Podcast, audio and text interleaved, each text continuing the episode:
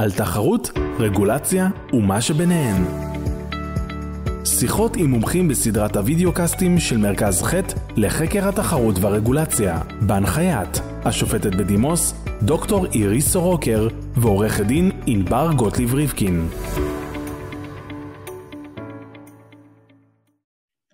שלום רב, צהריים טובים לעורך דין מוש חוג'ה, שלום לך אדוני. שלום, שלום אני מירי. שמחה מאוד לארח אותך כאן אה, היום. אני אזכיר שאתה. אירחת אותי אה, ברדיו החברתי, ואני שמחה שאתה איתנו כאן במרכז ח' לחקר התחרות והרגולציה.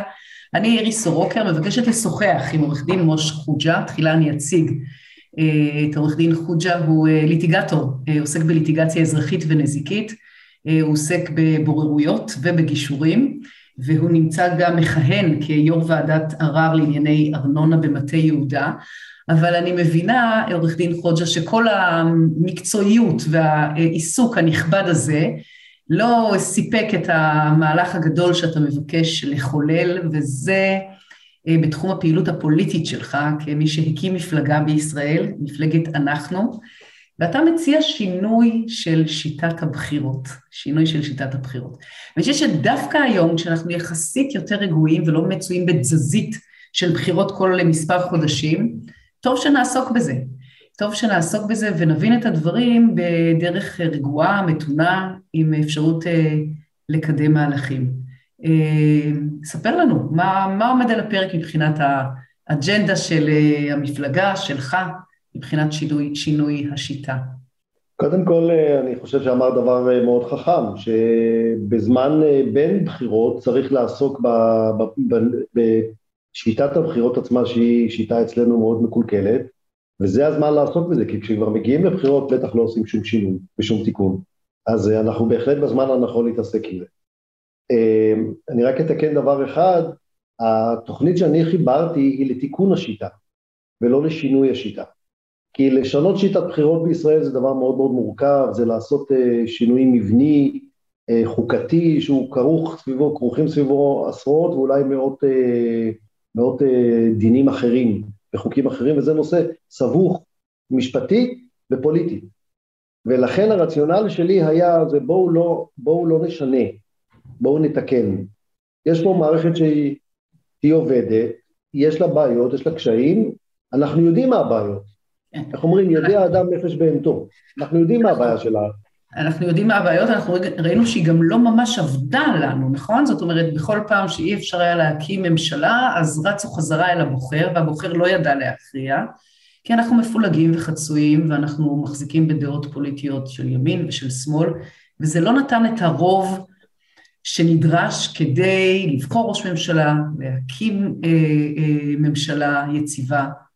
מה נכון. התיקון שאתה מציע? אז, אז קודם כל צריך, צריך להגיד משפט אחד לגבי הבוחר. הבוחר בסדר גמור.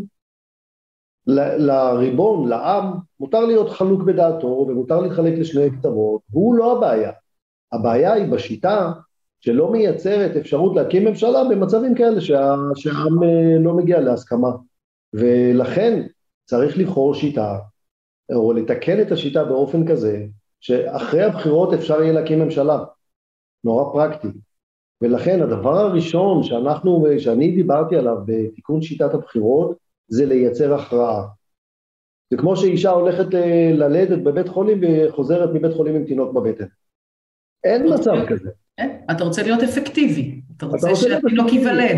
כן, בדיוק, אני רוצה שתינוק ייוולד, אני רוצה שהאישה תהיה שמחה, אני רוצה שאחרי שאנחנו הולכים למערכת בחירות, ורצוי שזה יהיה פעם בארבע שנים, מסיימים את יום הבחירות, יודעים מי ניצח מי הפסיד. איך עושים את זה? איפה הנוסחה המנצחת? הדבר השני שהיה לי חשוב אה, לחזק בתוכנית הזאת, זה אחרי שהקמנו ממשלה, שהממשלה הזאת תהיה יציבה, שהיא תוכל למשול ארבע שנים, ולא תתנדנד כל יום-יומיים. כי אצלנו ראשי אה, שרים מחזיקים בממוצע כשנתיים בתפקיד. בשנתיים אתה לא עושה כלום. אז רציתי לייצר יציבות. ואחרי שיצרנו הכרעה ויצרנו יציבות, רציתי שגם ממשלה תוכל למשול, כי היום אנחנו רואים נגיד ממשלה שיש לה אולי, אה, הצליחה להק... הצליחו להקים ממשלה באיזשהו אופן מאולץ, ונגיד שיש לה יציבות כלשהי, אבל אין לה משילות. אין לה כוח פוליטי מספיק חזק בשביל לעשות מהלכים גדולים. אני דווקא לא מדבר על, למשל, אני אתן דוגמה? כן. למשל, אה, אני חושב שהיום צריך להקים משמר לאומי. בשביל לטפל בכל בעיות הביטחון הפנים, אני מדבר על, אה, על רפיון שלטון החוק במדינה בכל המגזרים. בדואים, ערבים, יהודים, חילונים, דתיים, כולם. חוצה את כל המגזרים. כל המגזרים. של, בעיות של אכיפה, כן? נכון, ובשביל לטפל בזה צריך להחזיר שליטה בשטח, ובשביל זה צריך להקים משמר לאומי.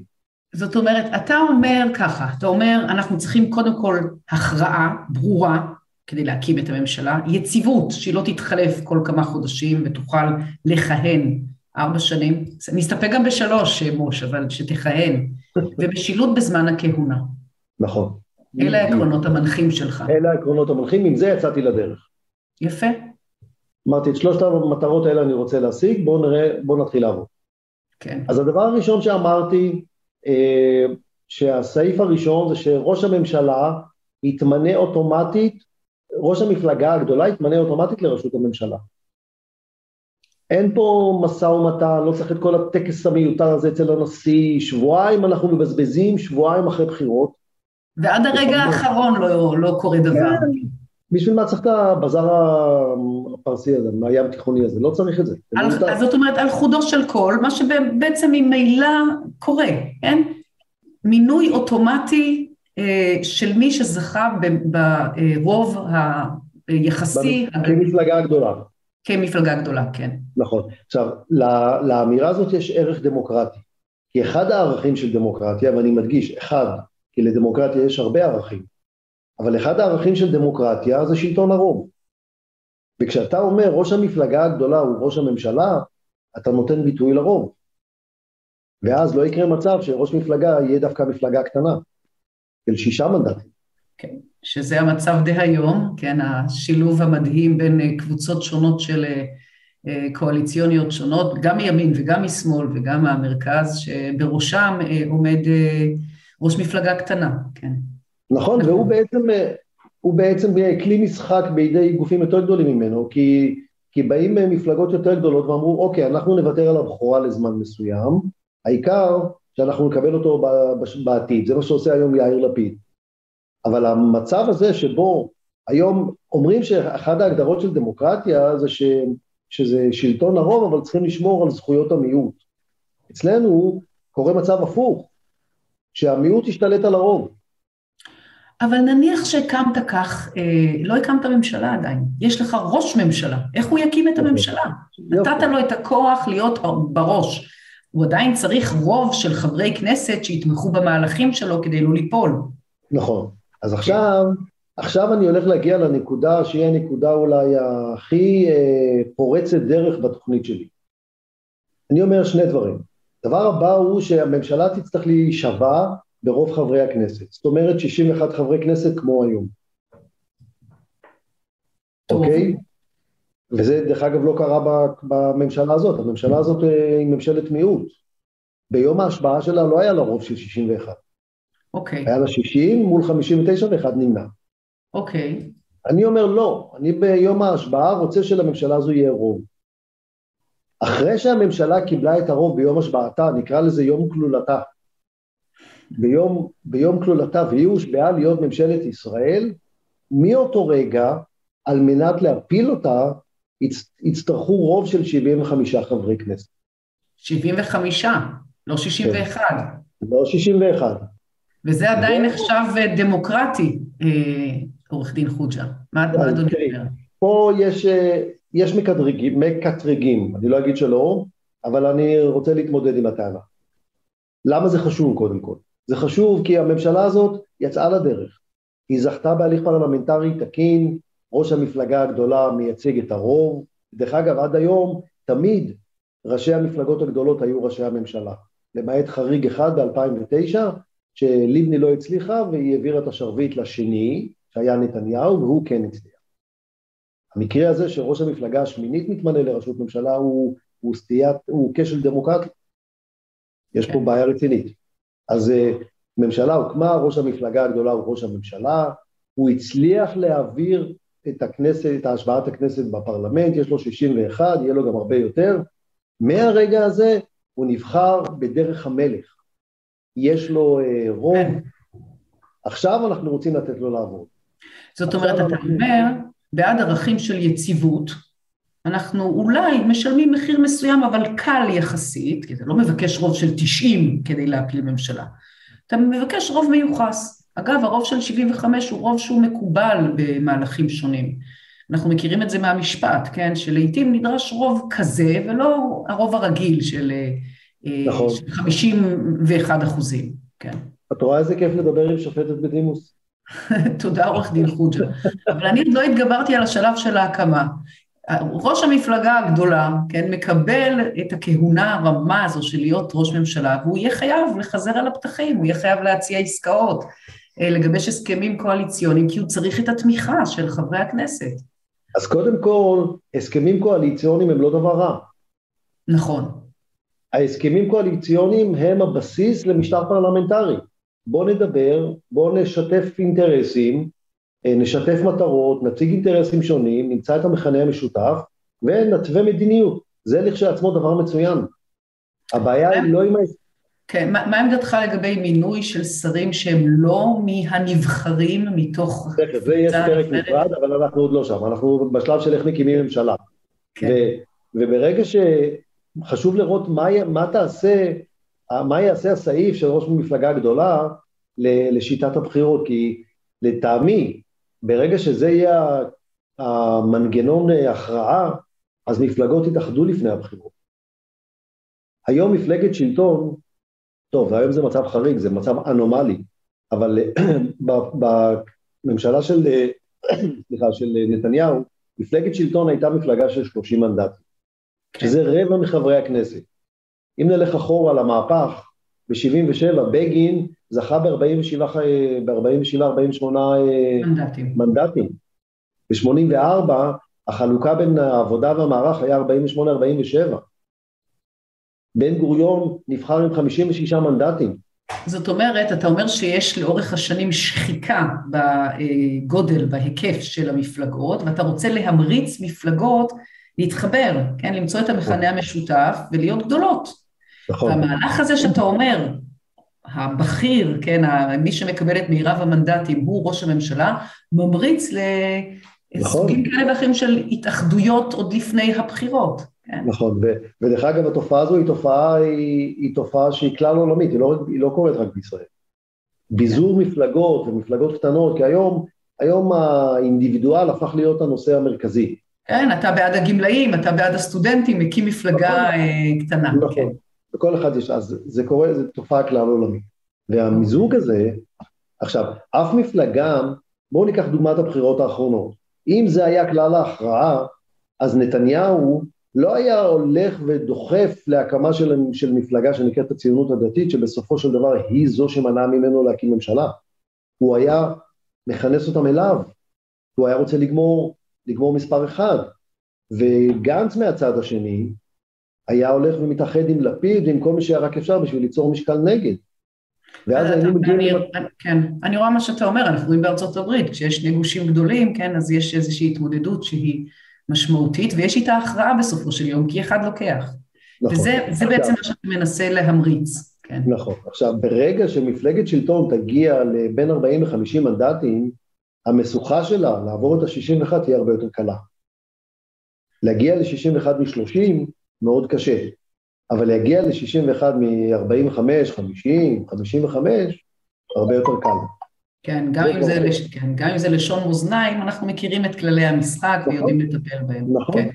עכשיו, ואחרי שמפלגה, אחרי שממשלה הקימה מפלגה, היא יודעת שבשביל להפיל אותה יצטרכו 75 חברי כנסת. זאת אומרת, מרגע שממשלה הושבעה, היא יכולה לתפקד כממשלת מיעוט עם 46 מנדטים. ולי אין בעיה עם זה, כי אני אומר, הממשלה הזו הושבעה כדין, נבחרה בדרך המלך, הושבעה ברוב חברי כנסת, מאותו רגע אני, אין לי בעיה שהיא תעבוד כממשלת מיעוט. להבדיל מהמצב היום שהיא התחילה כממשלת מיעוט. וזה נקודת המפנה. כי ברגע שמפלגה תקים ממשלה והיא יודעת שהיא צריכה בסופו של דבר 46, לפחות 45 חברי כנסת בשביל לפעול כממשלת מיעוט, ידעו שאי אפשר להפיל אותה. לא, זה מאוד מעניין, אתה יודע, כי זה באמת יוצר יציבות, אבל אתה יודע, המדינה שלנו תמיד זה נראה שהיא הולכת, לק... היא צריכה לקבל החלטות גדולות. זה לא הדברים הרגילים, יש לנו מלחמות לטפל בהם, יש לנו עלייה לעסוק בה, יש לנו פערים חברתיים גדולים, יש את הנושא הגדול של שלום, כן, מול שטחים, איך עושים את הדברים האלה עם רוב כל כך מצומצם, אז הפוך, אני... על, על, על קבוצה קטנה באופן לא, יחסי, זה עלול להימצא במצב כזה. כל הדברים שאמרת מצדיקים את העובדה שצריך ממשלה יציבה. בדיוק מה שאמרת, כי ממשלה, רק ממשלה יציבה יכולה לתכנן תכנון ארוך טווח, ורק ממשלה יציבה יכולה אה, לטפל בבעיות יסודיות ושורשיות ועמוקות שקיימות במדינה. הממשלה הזאת היא לא מטפלת בבעיות שורשיות. אם במקרה הטוב העבירה תקציב, זהו, הא ותו לא. טוב, זה, לא זה אנחנו שמחים, אנחנו שמחים שיש תקציב למדינה, כן? זה גם... זה חד משמעי. משמעותי. זה חד משמעי. אנחנו כל כך... אבל אתה אומר זה לא מספיק.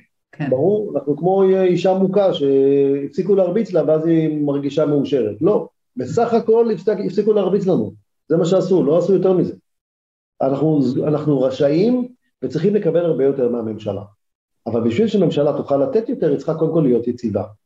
ולכן צריך להתמ... לייצב את השלטון בשביל להתמודד עם כל המשוכות שאמרת, ואני מסכים עם זה לגמרי. אז אה, אין ברירה, חייבים לייצב את השלטון. ואני סבור שדווקא התיקון הזה יביא לממשלות יציבות, לא לממשלות שיעבדו על, חוד, על אה, חודו של קול כמו שקורה היום. זאת אומרת, המצב הווריאבילי הזה, המצב, ה, איך נקרא לזה, נזיל הזה, הוא דווקא כן. בשיטה הנוכחית. כן, כן. אז אוקיי, אז יש לנו ארבע שנים ממשלה שהראש נבחר מתוך היותו אה, ראש המפלגה הגדולה ביותר, ואנחנו נותנים לה את היציבות שלה לתקופה, לתקופה הזו של ארבע שנים על ידי אה, דרישה של רוב מיוחס כדי להפיל אותה. אה, ואיך מתמנים השרים? איך אתה רואה את המהלך הזה של שרים בממשלה? שרים לטעמי, חוץ מארבעה חברי, מארבעה תפקידים שצריכים להיות גם חברי כנסת וגם שרים בממשלה, שזה ראש ממשלה, ממלא מקום, שר ביטחון ושר חוץ, כל שאר התפקידים צריכים להיות חוק נורבגי, צריכים להיות, אה, אסור להם להיות חברי כנסת, אבל על אמת, לא כמו שהם עשו בשתי קדנציות האחרונות. חוק נורבגי אמיתי, זה חוק נורבגי שמי שמתמנה לשר לא יכול לחזור לכהן כחבר כנסת. זה לא, היום הם הגדירו את זה שהוא רשאי להתפטר, ובמה זה תלוי? בג'ובים. אני אומר לא, חייב להתפטר. מי שרוצה להיות שר, שלא יהיה חבר כנסת. אתה רואה יתרון בהפרדה הזו בין שרים שמגיעים ממקום אחר, שהם לא נבחרו, לבין חברי הכנסת. כן. כן. תפקיד של חברי כנסת הוא פרלמנט, הוא לפקח על הממשלה. כן, אצלנו יש כמובן עירוב מאוד גדול, משום שלמעשה המחוקק שלנו נשלט על ידי הממשלה, שהיא הגוף הגדול, המשמעותי, שמגיש תזכירי חוק, הצעות חוק. בעצם הממשלה עושה עבודת חקיקה, ואתה כאן מנסה לייצר אה, איזושהי הפרדה שהיא הפרדה בין רשות מבצעת לבין רשות מחוקקת, כן. נכון. בכל אופן אתה שומר על איזשהו גרעין שמגיע מתוך הכנסת, בחרת את התפקידים הבכירים ביותר, ו- ויתר השרים יהיו שרים מקצועיים. את, בשאיפה שהם יהיו שרים מקצועיים, אבל זה, גם אם זה לא יהיה שר מקצועי, נניח לרגע שראש הממשלה מחליט למנות את אה, אביגדור ליברמן לשר האוצר. אוקיי. Okay. שזה יכולה להיות החלטה פוליטית, הוא יכול להגיד, שמע, אתה מכיר את המערכת הפוליטית, יש לך ניסיון, אנחנו סומכים עליך, רוצים לתת לך את תפקיד האוצר. ואתה לגיטימי. אבל דע לך שאתה מתפטר מהכנסת ואתה לא יכול לחזור אליה. אתה כבר מפסיק לכהן כחבר כנסת. הרבה היום... כוח בידי, כן, הרבה כוח בידי ראש הממשלה, שהוא הגורם הממנה, כן? בדומה למה שאנחנו מכירים מארצות נכון. הברית הגדולה, כן. נכון. עכשיו, כן. היו פה מינויים מקצועיים, בעיקר כן. בתפקידים של שרי המשפטים. כן. היה לנו דניאל פרידמן שהיה מינוי ראוי, היה את יעקב נאמן בתפקיד שר המשפטים. נכון, אבל הם לא היו רוב הממשלה, הם היו בודדים. נכון. ואתה משנה את מאזן הכוחות. נכון. אני אומר, אדוני, מי שבא לעבוד, שר צריך לעבוד. כן, זאת... כנסת צריכה לפקח על השר. כן, ו- ויש כאן איזה, איזה מתן כוח שהוא במיוחד, כן, לראש הממשלה, שהוא זה שבעצם ממנה את, את השרים נכון. האלה, ויכול בדרך הזאת להחליט על... בואי נראה איך מאזנים את הכוח של ראש הממשלה. עכשיו, אני רואה שאתה עושה שימוש, אני ככה עוברת ה, במסך השני על המצע שלך, על הרעיונות שאתה העלית על הכתב. אגב, איפה זה פורסם? איפה אפשר להציע לשומעים שלנו, לקהל, לעיין בחומרים שלך? אפשר לראות את זה באתר של אנחנו, שנקרא אנחנו באנגלית, נקודה co.il. אפשר לראות את זה בדף הפייסבוק של אנחנו. אה, בעתיד זה גם יעלה בפודקאסטים, ובעתיד הקרוב כן. יעלה בפודקאסטים. כן, אז אני רואה, אני רואה שאתה עושה כאן שימוש במשאל עם. יש לך סעיף שאתה מדבר על כך שננסח שאלות, יש שאלות מסוימות שילכו למשאל עם. עכשיו, אתה יודע, כן, כבר בשיעורי חוקה, אה, בשנה, בשנה הראשונה של משפטים, אבל גם בהמשך, כשנתקלים במושג הזה, הוא, הוא לא פשוט משאל עם. משאל עם הוא דבר מאוד מורכב, ואני רואה שאתה לא מהסס לעשות בו שימוש. נכון, אני הייתי צריכה אם היית יכול לפתח את זה, להסביר כן. את המהלך הזה. כי אנחנו הולכים לבחירות נגיד פעם בארבע שנים, במצב נורמלי. כן. אבל יש הרבה סוגיות שהן סוגיות uh, שהן חלק מהנרטיב הלאומי. ואתה רוצה לשאול את האנשים שאלה ספציפית, אומר להם, רבותיי, תגידו לי, מה אתם רוצים שנעשה בסוגיה מסוימת? ו... ורוצה לשמוע את דעתם בסוגיה ולא ברמה פרסונלית. בחירות זה אוקיי. פרסונלית. אז נניח, תחשבי רגע שבכל מערכת בחירות היו שתי שאלות שהיינו מציפים לציבור, ושואלים אותו, ומקבלים את, מבקשים את תשובתו, ועל פי זה היינו יודעים מה אנחנו רוצים לעשות. אני אקח סתם דוגמה, כן. אה, נגיד אה, שימוש חופשי בקנאביס. כן. עשו את זה בניו זילנד דרך אגב, זה לא רעיון שלי, זה רעיון שאני ראיתי אותו במערכת הבחירות בניו זילנד. אתה לא חושב שאנשים לא יודעים את התשובות, הם אה, יעשו דברים שהם פופוליסטיים, הם לא מכירים מספיק את המידע, לפעמים זה קשה ללמוד את המידע, לפעמים לא רואים תמונה מלאה וגם אין זמן, אנשים עסוקים לגדל ילדים, אתה יודע, בעיות של פקקים, צריך אה, לעשות עבודה, לפרנס, לא תמיד יש את הזמן כמו ועדה של הכנסת שיושבת וחוקרת עניין, ואנחנו מקווים, כן, שיש לה את המומחיות או את הזמן להתעסק עם הפרטים. אה, לשלוח ככה לציבור זה נראה מאוד דמוקרטי, כן? מאוד יפה, אבל אולי מסוכן. אה, תמיד, אה, תמיד אפשר להגיד שוועדות מקצועיות יכולות לעשות עבודה יותר טובה מהציבור עצמו. אתה יודע, זה מזכיר לי משפט שאמרו אחרי הבחירות ב-77', שהמערך הפסיד, אז אחד מהאנשים הבכירים שם אמר, אני, קשה לי לקבל את הכרעת העם. וזה מצב כן. אם זה מה שהעם רוצה, אז זה מה שהעם רוצה, צריך לשאול אותו, צריך לקבל איזשהו אה, הלך רוח מסוים.